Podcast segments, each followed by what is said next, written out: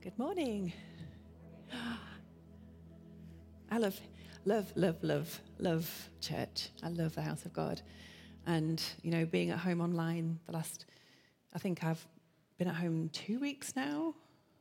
I got it first, so I was sick first. Um, online is amazing, and I'm so grateful that we have that. Um, but nothing beats being in the room and it's great to be here. Um, I felt like I went to bed in winter and woke up in the kind of spring. Can we call it spring yet? it suddenly was like the roads became wider. The piles of snow were like, oh, I can drive in a wider road now. It just feels really different. Um, maybe I hibernated, like it wasn't the entire winter. The winter is a long time, but um, it's good to be out again, and spring is on its way. Aslan is on the move. Trees are thawing out and waking up, and it always. Um, I always have a bit of a childlike wonder about nature, and especially in the springtime, and I think, oh, all of this life was alive under the frozen earth while the trees looked dead. They weren't, they were just sleeping and waiting. And they're ready to come back and show the life that is within them. They're never not living. Um, there's life in that frozen ground. Um, and I know John's been talking about um, the Turner oak, which is the tree that he mentioned in introducing this topic that we've been talking about, um, about health. And he talked about this tree that went through this incredible storm and the storm basically lifted the tree up and plunked it back down again um, in the same ground. And it aerated the roots and it made that tree almost spring back to life again because it was looking like it was dying. Um, and it was just an incredible story about, you know, what sometimes um, a shift can do that kind of ruffles things. Um, and I feel like this season is a bit like that too. It's, you know, an interesting, weird season. I think we've all felt this last couple of years has been weird, hasn't it? It's just been strange. And I was um, on a quick FaceTime call with my friend over in Sweden just before the service, actually. Uh, good friends of John and I, ours um, in in Sweden, the pastors over there, and she was just saying the same thing. Like the, the world is just different now, um, and it's interesting how God uses sometimes those changes to bring about something incredible. And I am so convinced that there are incredible days ahead of us, incredible days ahead of us. And I'm so excited about what God has in store because his promise is for good. His promise is always that good is coming. And we have the word of God that backs that up. And that's what I'm going to be talking about today. Um, my um, turn today is to talk about relational health. So, health from a relationship point of view, and not necessarily marriage relationship, but just relationship. Um, and, you know, John mentioned the Turner oak tree. I'm going to talk today um, through the context of two trees in the Bible. I'm going to take us to the very beginning of the Bible, Genesis 2 verse 2 to 17. It's a bit of a chunk, um, but yeah. Here we go.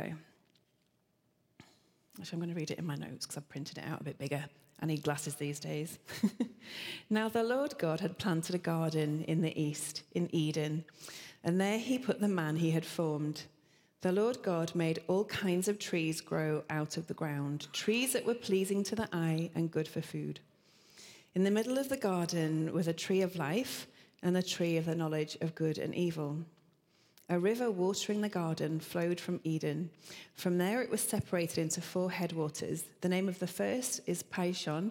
It winds through the entire land of uh, Havilah, where there is gold. The gold of that land is good. Aromatic resin and onyx are also there. The name of the second river is Gihon. It winds through the entire land of Cush. The name of the third river is the Tigris. It runs along the east side of, um, of Ashur. And the fourth river is the Euphrates. The Lord God took the man and he put him in the Garden of Eden to work it and take care of it. And the Lord God commanded the man, You are free to eat from any tree in the garden, but you must not eat from the tree of the knowledge of good and evil. for when you eat from it, you will certainly die. Now, remember, just pause here. Remember, it said um, that there were two trees the tree of life and the tree of the knowledge of good and evil. Now, it's the tree of the knowledge of good and evil that God commanded them not to eat from. So they were free to eat from the tree of life. That's just a side note. The Lord God said, It's not good for the man to be alone. I will make a helper suitable for him. Now the Lord God had formed out of the ground all the wild animals and all the birds in the sky. He brought them to the man to see what he would name them. And whatever the man called each living creature, that was its name. So the man gave names to all the livestock, the birds in the sky, and all the wild animals. But for Adam, no suitable helper was found. So the Lord God caused the man to fall into a deep sleep. And while he was sleeping, he took one of the man's ribs and then closed up the place with flesh. Then the Lord God made a woman from the rib he had taken out of a man, and he brought her to the man. And then it goes on to talk about that being good, that God said that it was good, the relationship between them. So here we have Genesis, it's the beginning of creation and beginning of relationship. Like I said, God said it was good. It was not good that Adam be alone. Now, when God said it wasn't good he was, that he was alone, God had already established relationship between him and man.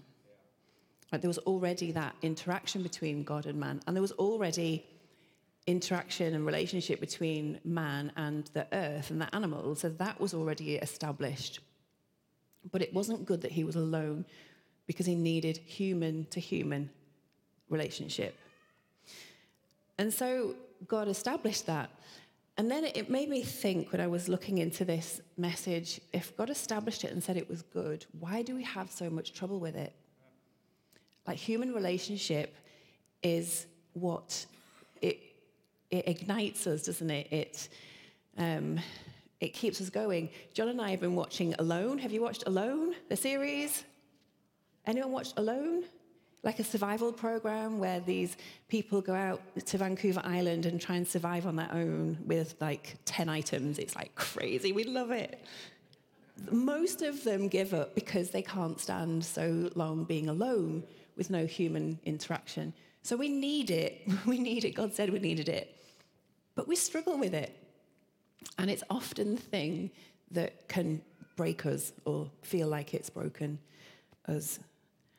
And that's what I'm going to talk about today. And the context of Genesis tells us that God has created it for our good. But something went wrong to then cause our issues with it. Enter sin and separation. Adam and Eve ate from that forbidden tree, and what was pure and holy and perfect then became sin entangled and what created what was created for our good, then we have issues with often. You see, God didn't depart from us in that moment when Adam and Eve ate from the tree, but we departed from him. And we caused division. If we carry on reading in Genesis 3, a little bit later on, verse 8 to 10, it says Then the man and his wife heard the sound of the Lord God as he was walking in the garden in the cool of the day, and they hid from the Lord God among the trees of the garden. But the Lord God called to the man, Where are you? He answered, I heard you in the garden, and I was afraid because I was naked, so I hid. That question, Where are you?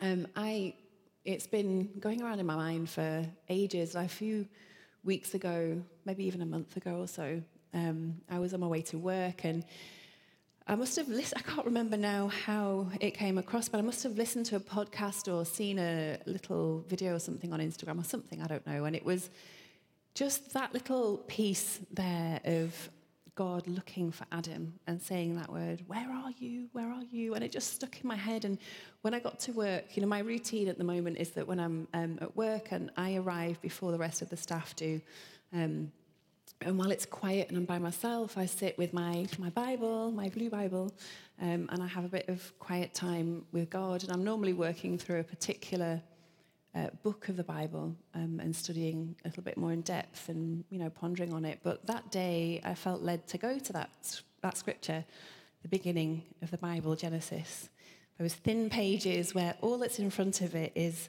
the contents page. We all need a good contents page when we're reading the Bible, don't we? and then, you know, Bible at a glance. I've got people of the Bible, some footnotes and some bits and pieces, and then these little thin pages, and then we have this account of God searching for Adam. That question that day set me on a thing where I now have an alarm set on my phone at nine o'clock in the morning every morning, which is when I'm getting settled into work.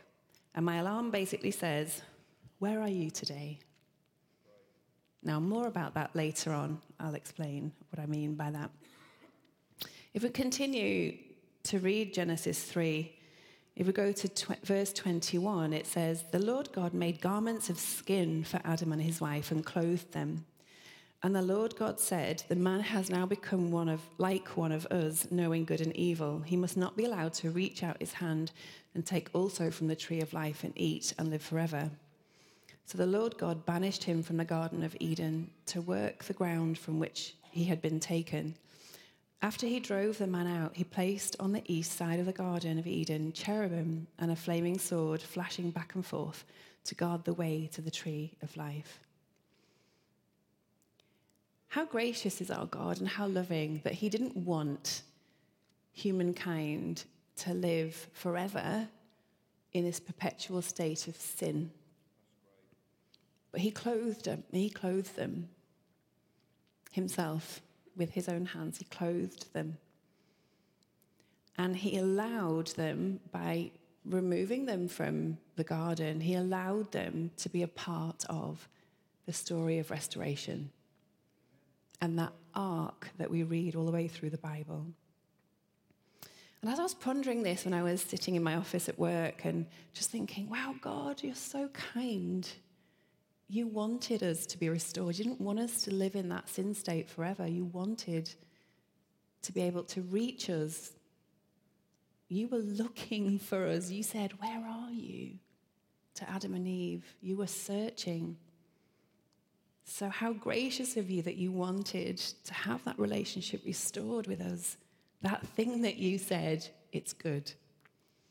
And then I remembered, oh, hang on a minute. In Revelation, it talks about this tree I'm going to have a look and read.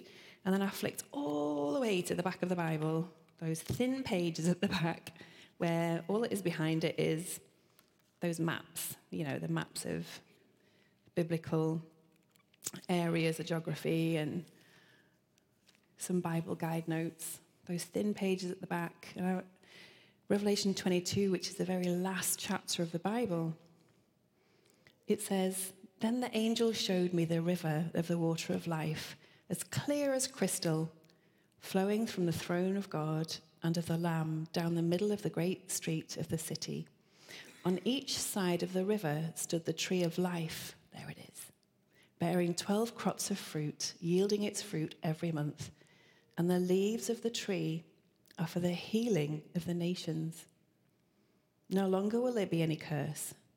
The throne of God and of the Lamb will be in the city, and his servants will serve him. They will see his face, and his name will be on their foreheads. There will be no more night. They will not need the light of a lamp or the light of the sun, for the Lord God will give them light, and they will reign forever and ever. There we have it restoration in the last page of the Bible. And as I sat there, I just thought the very beginning of the Bible, those thin pages, is the tree. And the very last page of the Bible, the thin pages, is the tree. Both perfect, both amazing, incredible relationship. And then I looked at everything in the middle. These thick pages, the entirety of the Bible except for those thin pages at the beginning and the end. And I looked at it and I got so sad.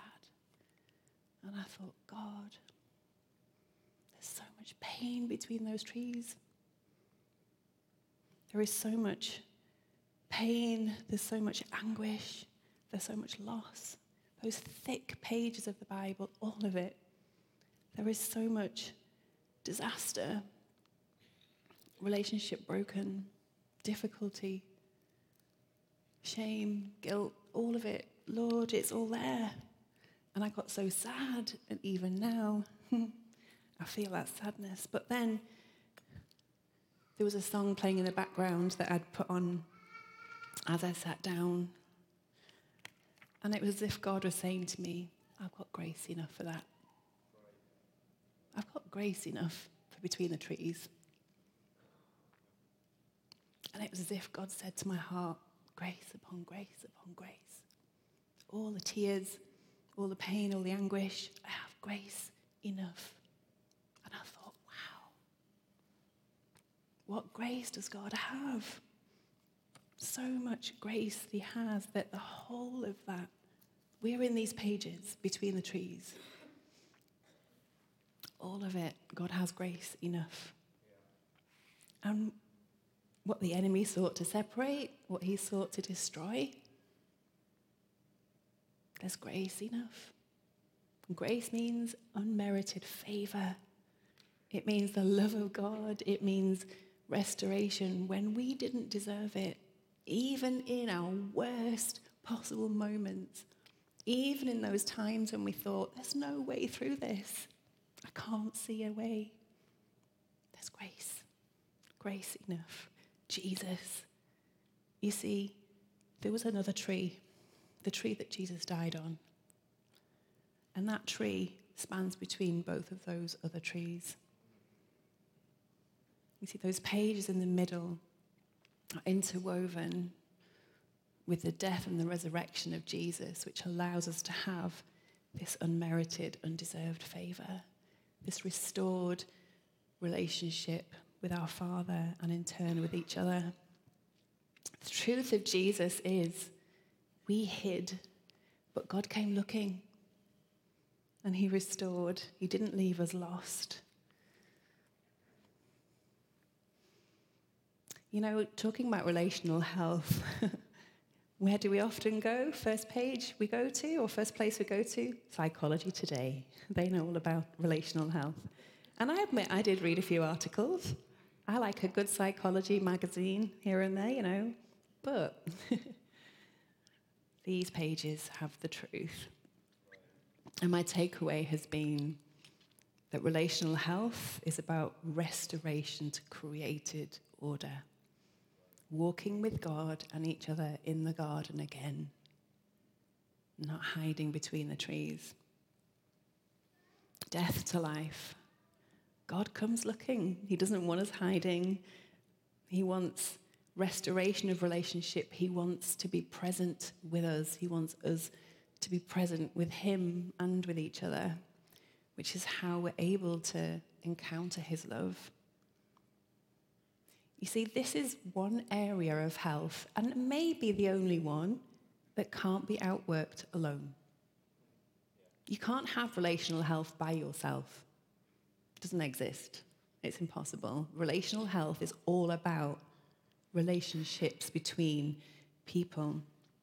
And so when we're looking at this in a church environment, where do we look? Well, we have to look at the early church because God gave us the church as a gift. This, who we are here right now, all of us together, whether we're here sitting in the room or online, we are the church.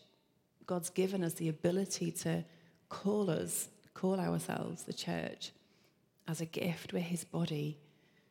So when we look at the early church, it gives us a, an idea, a reflection of what relational health looked like when God first instituted this church. And if we turn to Acts 2 and verse 42, and you know, I read this all the time, and I know John uses this passage a lot when looking at the vision of church and, and where we're heading it says, they devoted themselves to the apostles' teaching and to fellowship. That word fellowship, it's a wonderful word. That means being together. To the breaking of bread and to prayer. And everyone was filled with awe at the many wonders and signs performed by the apostles. All the believers were together and they had everything in common. They sold property and possessions to give to anyone who had need. Every day they continued to meet together in the temple courts They broke bread in their homes and ate together with glad and sincere hearts, praising God and enjoying the favor of all the people. And the Lord God added to their number daily those who were being saved. That sounds like lots of life, doesn't it? Sounds like lots of food as well. I like that. It sounds nourishing. It sounds probably messy, people bumping into each other. It sounds like, you know, if you're with each other that much, you know, when you're in isolation with your family, you bump into each other a lot. When you're living in quite a small house, you can't always separate easily. But that's what life is. You know, we bump into each other. It's, it's messy as well as good. It's being together, it's being present together. But this picture of what is in the early church in Acts, that didn't happen by accident, you know, that was nurtured and it was cultivated. It was the years and years of Jesus teaching the disciples how to live and how to be together. The disciples as a group were dysfunctional separately, but God brought them together and He taught them. And iron sharpens iron, it says in the Bible as well. You know, those rough bits that get rubbed off a little bit when we're together, knocking heads. Um, I was a teacher before um, I worked for the church in England and before the job that I do now here. Um, and when I was teaching, my specialism was with early childhood education. And um, in England, the children start school a lot younger. Um, when they're four, they're in full time school. Um, and when they're three, they can go to half day, well, nursery we call it, but the same as kindergarten. And um, so my area of specialism was a three to five year olds. Um, and I love that age group. Children are fascinating and so interesting at that age. And, you know, I loved learning about child development and how babies, when they're first born, how they develop and learn and grow and become these interesting toddlers. And then, obviously, us as adults. But we're born totally selfish, aren't we? Like a baby that's born, it, it is consumed by what it needs, and it will scream rather loudly to tell you that it needs it. Like, and often it's, I don't know what this thing needs. It's like, I remember when our first baby was born, Taya, she screamed the entire way home from the hospital. And we got home and were like, we've got the wrong baby.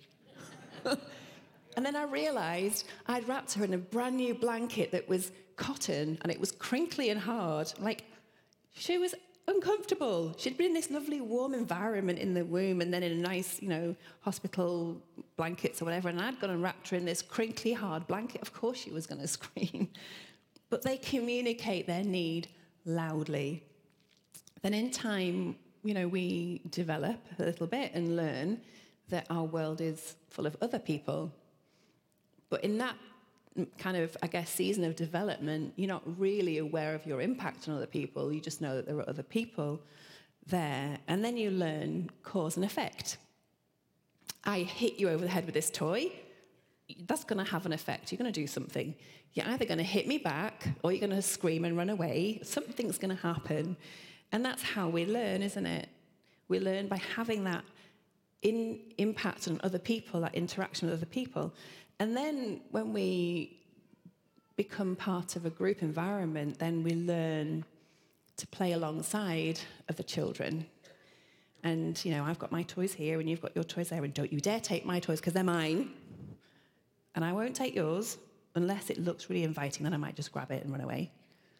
But we do that, don't we? We learn to play alongside. I'll tolerate your presence. And then in time and with, you know, good guidance from adults around us, and learning that cause and effect, then we learn the collaborative play. People teaching us to interact and play together and to share, and that is different. The word share for children means different things in different situations. Some situations it means I'm going to give you something and then I'm going to have a turn of that same thing, like a toy. In other situations, it's, well, if I share my food, I'm not going to get it back. So that's a different whole thing. It takes a lot to learn concepts like that, but we do because we're able to learn and grow. And we learn about love and vulnerability and sharing and friendship and love. And when you think of those different stages of development and interaction with other people, then we have to look at where are we on that?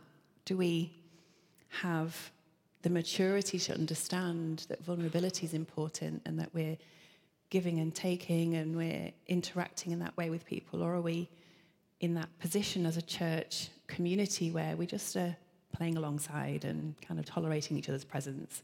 Or are we completely selfish and screaming about our needs? There's lots of different stages there. The early church did life together.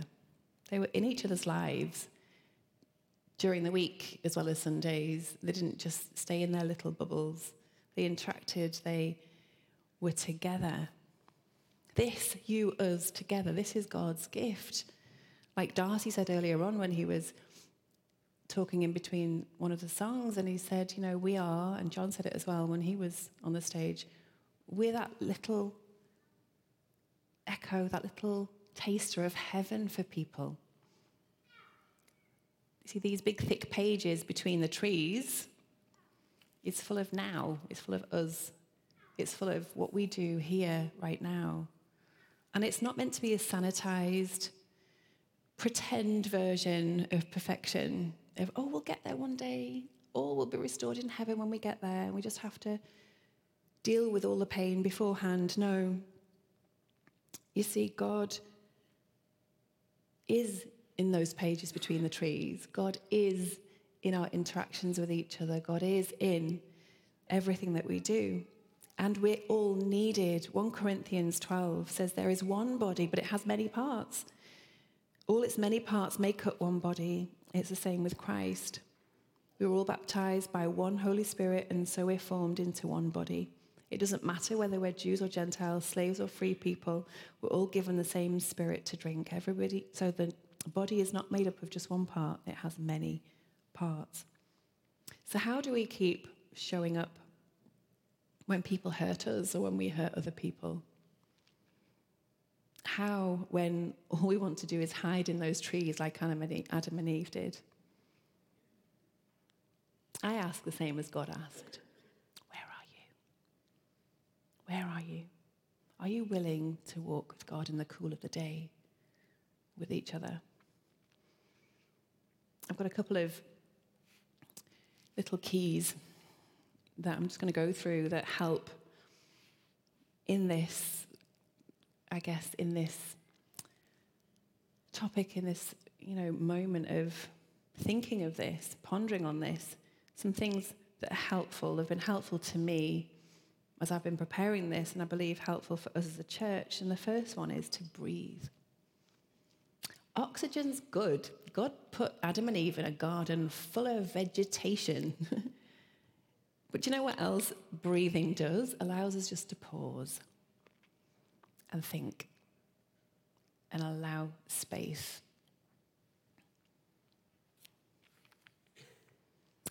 It also allows us to choose to live, to really live and not just be on survival mode breathing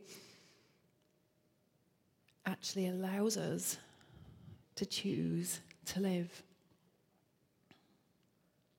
The second one, the second tip is show up, don't hide away. Our presence is our gift. Now, back to my daily alarm. I set my alarm on my phone saying, Where are you today? for that very reason because it allows me to respond to God. God, I'm here. God, I'm here. I'm not hiding today. God, I'm going to show up. I'm going to go and speak to that person even though I want to hide away, even though I'm scared. I don't like conflict, even though I don't like to put myself in positions where I might feel awkward. God, I'm going to show up. My presence is my gift today. See, God's not hiding from us. It's us that hide from Him. God's here, He's omnipresent, and He's looking for us. He's asking us daily, Where are you? Where are you? He wants relationship with us, and He wants us to have relationship with each other. Being present is our gift. The third one is to forgive. even when things are tough, because God asks us to. Matthew 6:15 says, "Forgive other people when they sin against you. If you do, your Father who is in heaven will also forgive you. But if you do not forgive the sins of other people, your Father will not forgive your sins." Do you know what unforgiveness does? It separates and it puts a block in the way between relationship between people and then between us and God. It creates bitterness. And that's not conducive to life to relationship at all. I've heard it said, and I'm sure many of us have heard the same saying that unforgiveness is like us drinking poison and expecting somebody else to die. But what does it do? It just wreaks havoc in our own lives and doesn't allow us to move forward. It makes us stuck. The third tip is praise God my goodness, if this isn't something I've learned this last couple of years, I don't know what else I've learned. Praising God is what keeps us steady. It keeps us with our eyes on Him, who is the anchor of our souls, who is perfection, who is good no matter what. When everything's going crazy and it's up and down, He is steady, He's secure. He totally is. It sets our perspective right. And it's the one thing that we can count on. And when we worship Him, it's not about us. It's not about how we feel in the moment. It's not really, it's not. It's about recognizing God, you are amazing. Eyes off ourselves and eyes fully onto Him. And then how much more healthy our relationships with each other when we've got that right. The next tip is love. Love each other. Being Christ like, not judging each other. And if there's anything that's going on at the moment in the world, that's judgment of each other, isn't it? My goodness. Yeah. 1 Corinthians 13, again, another scripture that many of us have heard a lot says, I speak, If I speak in the tongues of men or angels, but do not have love, I am only a resounding gong or clanging cymbal. We need love because that's who God is. He is love. And His love is what enables us to love each other in the way that He has intended for us to. And then the last one is repeat. All of that again every day, many times a day. I'll go through this again. Breathe, show up, forgive, praise God, and love. God is with you, God is for you, He loves you and wants to be with you. Let's close our eyes and let's pray and thank God for who He is. Lord, I thank you that you did give us such incredible gift of life and love. I thank you that you created something that was perfect, and that was your intention, and it still is. And I thank you, Lord, that even though life can be hard, relationships can be hard, I thank you that you've still called them good. Because when you enter in and when you're part of us, Lord, your restoration, your grace, your love flows through and it restores everything. And I pray, Lord, for those people who this topic has pain etched right through it, Lord. I pray that you would restore them, that you would heal them, whatever pain they have attached to relationships, Lord. You're the God of grace. You have grace enough for it all. Lord, I thank you that you're such a good, gracious, loving God, that you're looking for us all the time. And we open ourselves up to you and say, Here we are. We're coming out from behind the trees and we want to walk with you and each other in the cool of the day. In Jesus' name, amen.